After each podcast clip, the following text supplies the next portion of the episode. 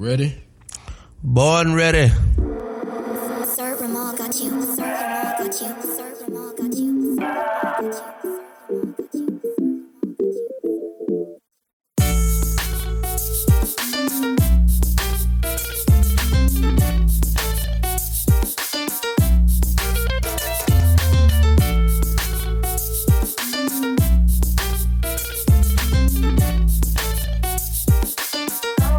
All right, y'all. We've got a great show for you today. It's going to be a little bit on the shorter side. Um, and you can tell maybe that we are back in the studio. So I'm sure you're going to hear Keith chime in on the mic. Uh, why don't we dive right in? you know, election day is getting closer and closer and closer.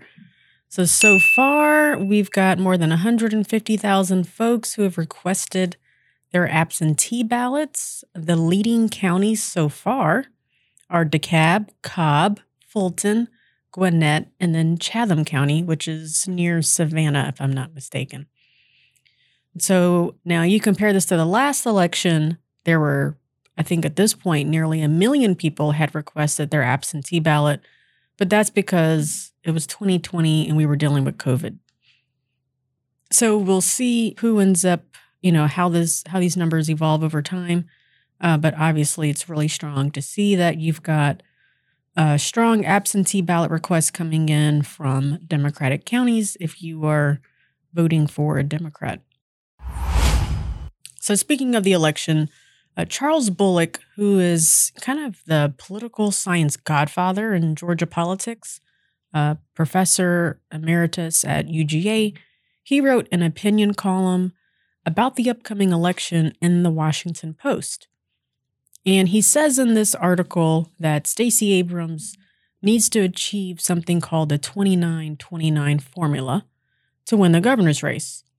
And that formula means that she needs to get 29% of the white vote, and then she needs 29% of all votes to come from black voters. That is essentially what the winning formula was for Ossoff and Warnock, uh, and also how Biden won Georgia. So that is what she needs to accomplish. Keith, looks like you have something you want to say about this. No, I thought I had like a duh. But Oh. yeah. I mean, Well, even listening to the podcast, I feel like we've been. it's an obvious. Yes. Yes. But it's just funny the way they just said it. Like, oh wow. Well, when you add it, when you add formula to it, it just makes it sound, you know, official. and then like, so no other demographic can sway the race because it says They can, all but- from black. But if you get those two, if you get 29% of oh white voters, and if you Oh, okay. if at least twenty nine percent of everyone who votes is black, then she should be good to go. that means the extra on top Right. would just be like, okay, Right. okay. yeah. Now I was looking on Twitter the other day as I was trying to figure out what we wanted to talk about, and I saw this tweet that said, "Black men in Georgia have the highest unemployment rates," and so I was thinking about the election and Stacey and the conversations about her low numbers with black men, this seems like a point that she could be making, right? Is if you want to have some policy specific to black men, addressing unemployment. Because unemployment right now in Georgia is at an all time low and nationally. But yet, black men have the highest rates of unemployment. So imagine what that looks like when the economy is bad right? That means that black men would continue to have the highest rates of unemployment, and those margins would probably be even higher. Yeah, I saw a similar tweet, and um, a part of me also wished that they would maybe uh dive a little deeper in the data because you know unemployment numbers don't just mean you're unemployed. It also could mean you stop looking for work, Right. Or you're Um, underemployed. underemployed, or especially in Georgia, uh, because the way small businesses are set up, you probably work for a small business under the radar, which Mhm. would come up as unemployed in statistics, but I mean, you might be thriving, you know. So I think, but to address it for black men, you could tackle all that, right? Hey, unemployment and let's get your businesses straight. Right. You have a lot of uh what we call business Right. and not business. Right. Yeah. So And, you and then, that. yeah, exactly. And then helping them see, okay, here are the ways, here's the benefits of having a quote unquote legitimate business, right? You can access these other benefits. or give some grants to some of those fees because a lot of time it's the fees that's hurdle. You know, it's the Mhm. paying Or for the an accounting or paying yeah. for the application fee for this and paying for and Right. these are one time fees, but that three hundred dollars might be a bill. right. You know, so Yeah. you know, so you can just do something free game, right? For whoever ends up becoming governor. yeah, and- just and have a day. for black May- maybe make it maybe make it this be pandering if you make it Juneteenth. If you register a business on Juneteenth, you don't have to pay any fees if you're black. Yeah, I think it would be pandering. I think you just just have us a little special grant, like how they do those uh, Asian Pacific grants. Yeah. I've seen Gwinnett County do, and uh, do something like that. Okay, so I'm act- I'm actually about to mention something now that you said that. So the Georgia Republican Party, and I haven't talked about this before, but they have opened offices specifically for Black folks, for Latino folks, and Asian folks, like campaign offices specifically targeting those voters. I mean, I can see that because um, I cannot remember her name, but we talked about her on the podcast. The Hispanic lady that was running on the Republican ticket in Texas, and she actually won. Um, and just because of you know party politics, not even because she might really be Republican. It's just, hey, I want somebody to do something. Right. I think that's pretty smart. I think, uh, especially with that news reverberating, I think people are realizing like, hey, they might want to stop immigration, but they're voting in their interest. And I think it's pretty smart. Yeah. know? I don't think there's a, a Democratic office for Black people. No, I don't think so. I don't think so. All right. Switching gears, let's talk about something that, uh, if you're listening to us on Tuesday, uh, launch day, tomorrow, there will be a hearing of the January 6th committee. It's the first hearing that they've had in about two months or so. One big piece of news that came out that appears to further the connection between the White House and the folks who attempted this coup.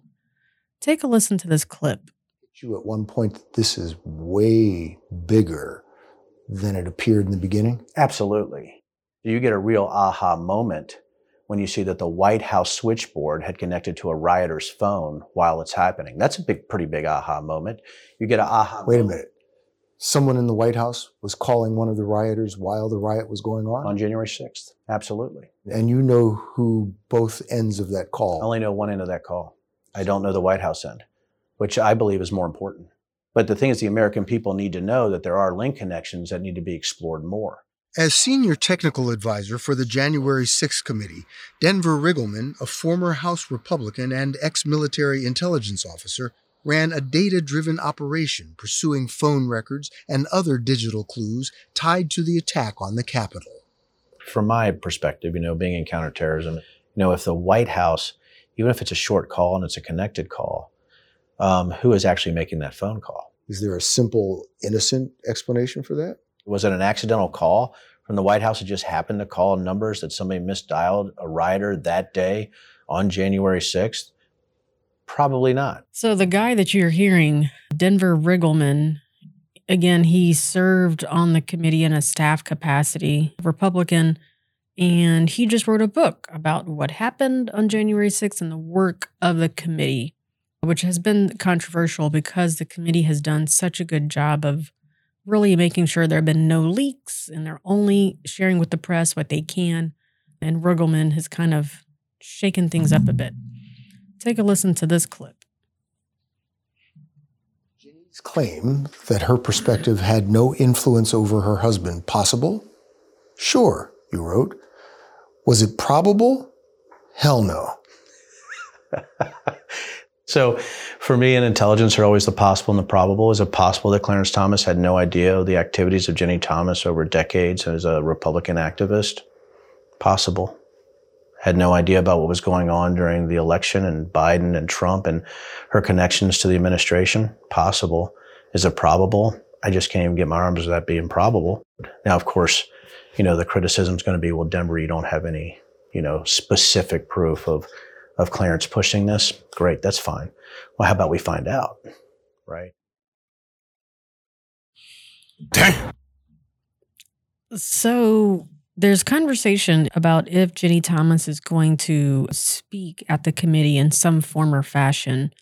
Again, a lot of what we have learned has been about just basic common sense, right? In what world do you think it's okay to break into the Capitol? In what world do you think it's okay to be the wife of a United States Supreme Court justice and you were actively asking for other elected officials to overturn the results of an election? So, what happens next? Here's a snippet of an interview from Representative Lofgren, who is a part of the committee on the anticipated timeline of what we'll be seeing. Working hard uh, to get the report concluded. As you know, uh, select committees are established for the life of a of one Congress. We've always known that, and uh, the this Congress uh, is ending at the end of December. So we have to get it done before then, but we want it to be complete, accessible. We may have a few other pieces of information that we can provide to the public, uh, but I doubt very much that the full report uh, will be done uh, by the end of October. As we wrap up our conversation, the House this past week. And so the reason why the timeline is important to mention is because we are in an election year, the midterm elections, and there's a question about if Democrats are going to be able to hold on to control of the House. And then, obviously, if they do not uh, hold control of the House, you'll see whatever happens next with the January 6th committee just kind of go by the wayside. Um, the next clip I want you to hear is again from Representative Lofgren, and she's talking about the solutions component of the committee's work, right? So the committee has been meeting for however many extended period of time. They've reviewed thousands and thousands of pages of documents, and they've listened to videos and all this, right? We know that there was an attempted coup. What happens next? How do you ensure that this does not happen again. And really, this is a conversation about election integrity. So take a listen to this clip. Well, the Senate is proceeding, and obviously there are conversations underway uh, between myself and, and Liz and uh, senators. They have a, a markup scheduled uh, I think for Tuesday on their bill. There's a lot of overlap, just as there are some dissimilarities. Uh, as they make amendments, we'll see uh, if there are elements that we covered that they didn't, that they might be interested in. Doesn't mean they'll do it exactly the way we did. Uh, but I'm hopeful that we will use the legislative process to come to an agreement. There's no reason why we can't have a meeting of the minds using uh, the legislative process. So I fully expect that we will. It, it will not be done next week mm-hmm. um, because both the House and Senate will be in recess until after the election. But uh, I believe we will come to a meeting of the minds. Any concerns that reconciling? And so what she's talking about there is reconciling a bill from the House and a bill from the Senate to address election integrity going forward.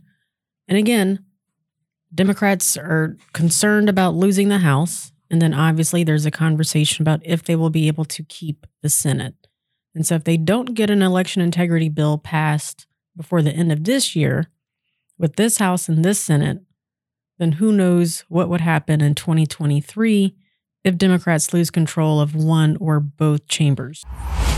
All right, next we're going to talk about something that seems really innocuous and like you probably would not have heard about it if it hadn't become partisan. So, if you have a retail business or study your credit card statements, you may have heard of something called a merchant category code. These are the four digit codes that companies like Visa will use to categorize your spending.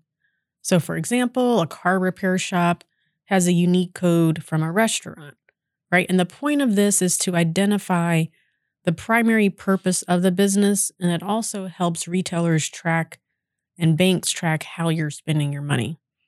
So mine, whatever the code is for restaurants, I know mine is a lot of that one.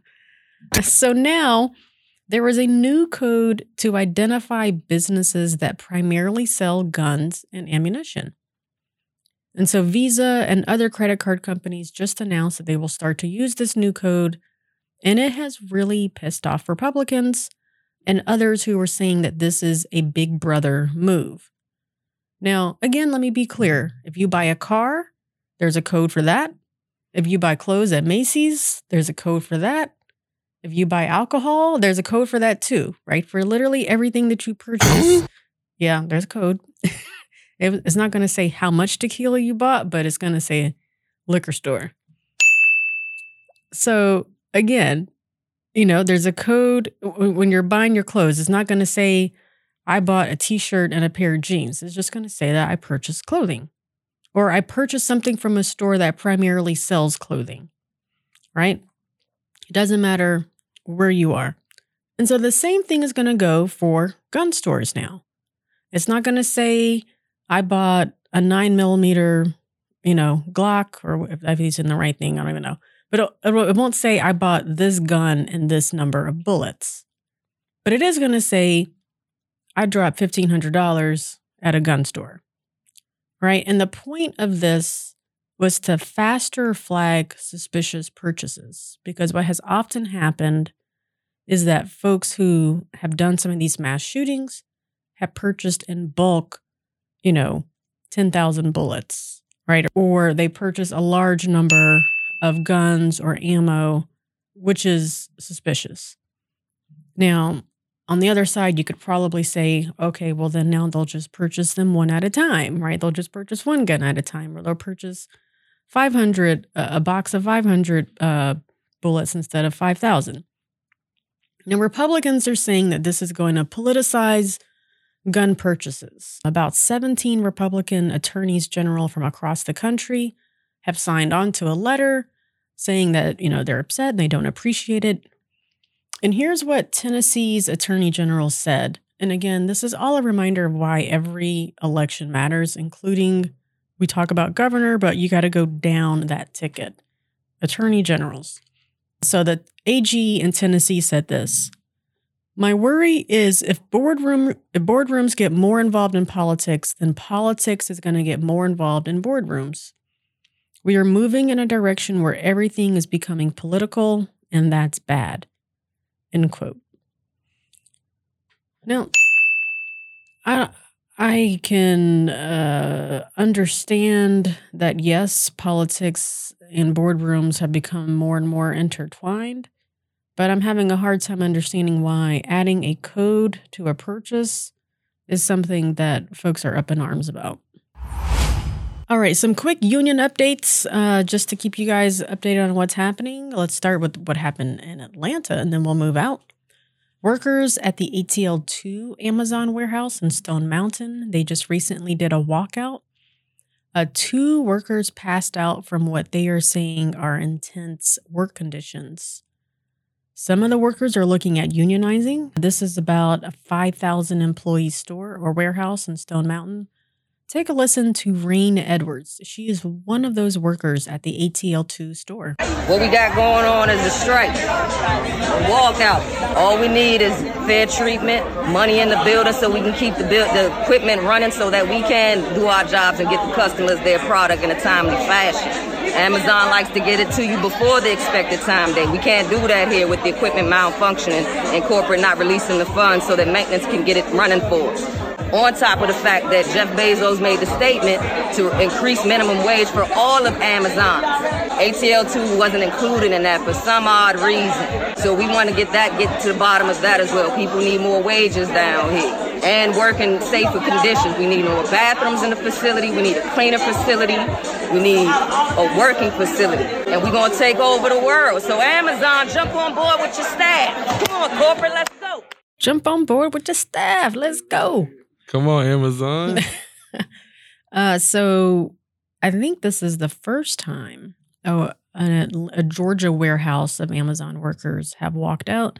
And I'm hearing rumors that there's going to be another Amazon location in Georgia that's going to do the same, but with more employees. So we'll see what happens there. Uh, a few more. JetBlue, their ground operations employees are going to join the Machinists Union. That's the largest transportation labor union in the world. So that's about 3,000 workers from JetBlue. And then workers at the Williamsburg Trader Joe's store have filed to have a union election. At least one Trader Joe's store has already voted to unionize, and others are starting the process of unionizing. And then our favorite Starbucks that we I feel like we talk about their union efforts a lot. Starbucks was forced to rehire seven workers at the Memphis store because they basically fired them for unionizing. A store in Houston, Texas has just voted to unionize.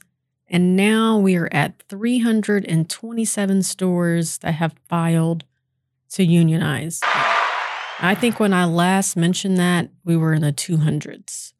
Now, not every store has voted in favor, right? 53 stores have lost those union elections. So that's what's new on the union front.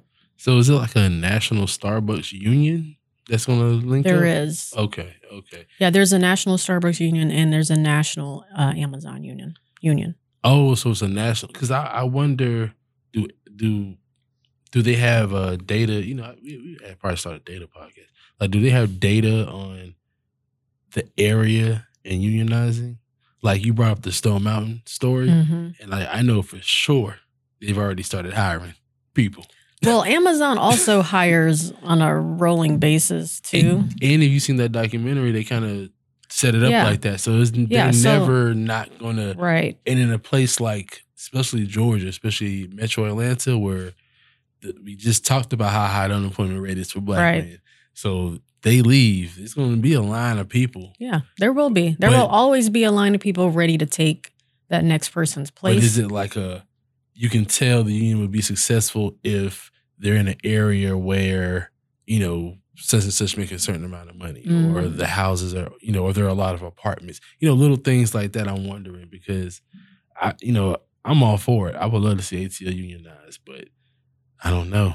Yeah, I, we'll see. I mean, one of the tactics that Starbucks has used, and you know, I just mentioned that they had fired these seven workers and then were forced to rehire them, is they do stuff like changing their um, their schedule, right? And so you go from having a reliable schedule to now you don't know if you're going to make, you know, however many hours a week you need to feed your family. Man, right, they- like so. we Those just are talked the, about that. They used yeah. to do that to teenagers, man. They used to do that to me when I was young. That's how you know you about to get fired. Right. You go from four days to three days, Right. to To every one. other day, then one Yeah. every other week, and you're like, Right. I'm out of here. yeah. So they'll they'll do stuff like that to kind of push you to leaving. All right, on to yeah, on to our party poopers and party starters.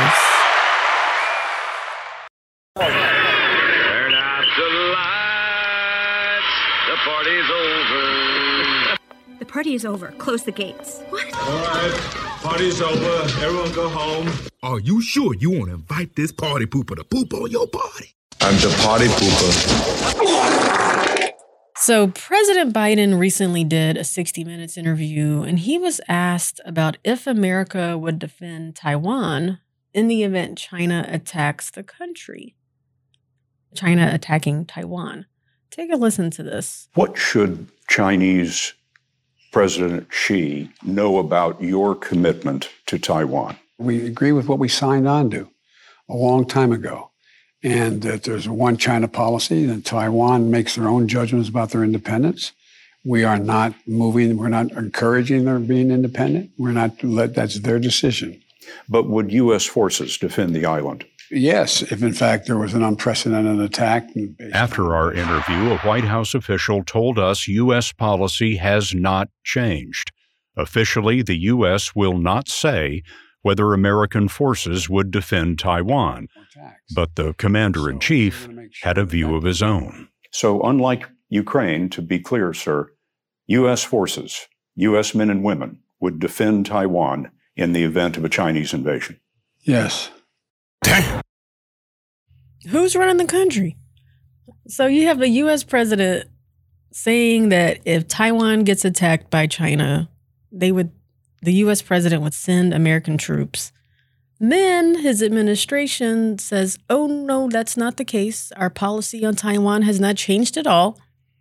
Uh, but again, you heard directly the president's point of view on it, and we're just like, "Oh, okay, yeah, no big deal." Uh, but it really is. Um, Biden's remarks on this were about a week before the UN General Assembly, which just took place. And Biden is, without a doubt, the party pooper and the administration because you should be really doggone clear about if you were going to send American troops to another country and fight a war that is going to be incredibly costly. Uh, there will be a tremendous loss of lives. That is very well uh, the war that could turn into World War III. Let's get it started in here. Oh, I'm the party starter. Get this party started. Get this party started.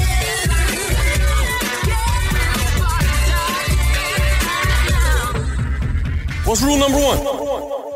Party. All right. Let's end on a higher note uh, for our party starter. Down in Macon, Georgia, the Ocmulgee National Park and Preserve, I hope I said that right, is one step closer to becoming a reality. This is a really cool story here. There will be a protected 54 river miles of floodplain. And this whole area, again, was where Native Americans had been displaced. You've got a lot of sites of cultural or historical significance, including the Great Temple Mound and then other historical mounds near it. Take a listen to this interview. My goal in moving to Georgia has been to make sure that one, the tribe has a path to come back, right? Whatever that looks like in the future, whatever the administrations in the future deem that looks like. I want there to be a path for our citizens and our people to come back and feel connected to this land. And I want them to come back and to receive whatever it is that they need to receive here so that we can tell our stories and become a part of the fabric that is this beautiful land. This is lush, gorgeous land. The, the rivers are gorgeous here. Um, you know, people grew up on this, fishing these waters and hunting these lands, and we are the original hunters and fishermen of this land. We care about that. We want to see it preserved and protected, but we want to be a part of that conversation as well. We want to see our language here. We want them to know that the words that they're speaking come from our people. So that's just really cool, and and that this is able to happen when we have a U.S. Secretary of the Interior who is also of Native American descent. So it's really historic moment for Georgia and for the country.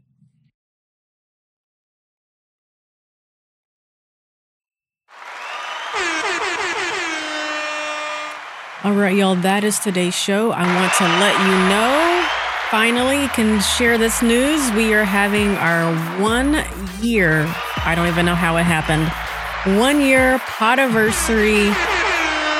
We're going to do a debate watch party.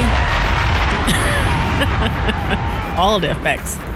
We're going to do a debate watch party Monday, October 17th at the Russell Center for Innovation in Castleberry. Who will be debating none other than Stacey Abrams and Brian Kemp. Doors are going to open at 5:30. We'll start some pre-debate events at 6 and then the debate will start promptly at 7 p.m. and it's going to be televised so it really will start promptly at 7. So come represent your party, whether it's the blue party, the red party, the green party, no party, whoever, right? Just come on, uh, have some fun. We'll get to see each other in real life. Again, one year podiversary debate par- watch party Monday, October 17th. See you then.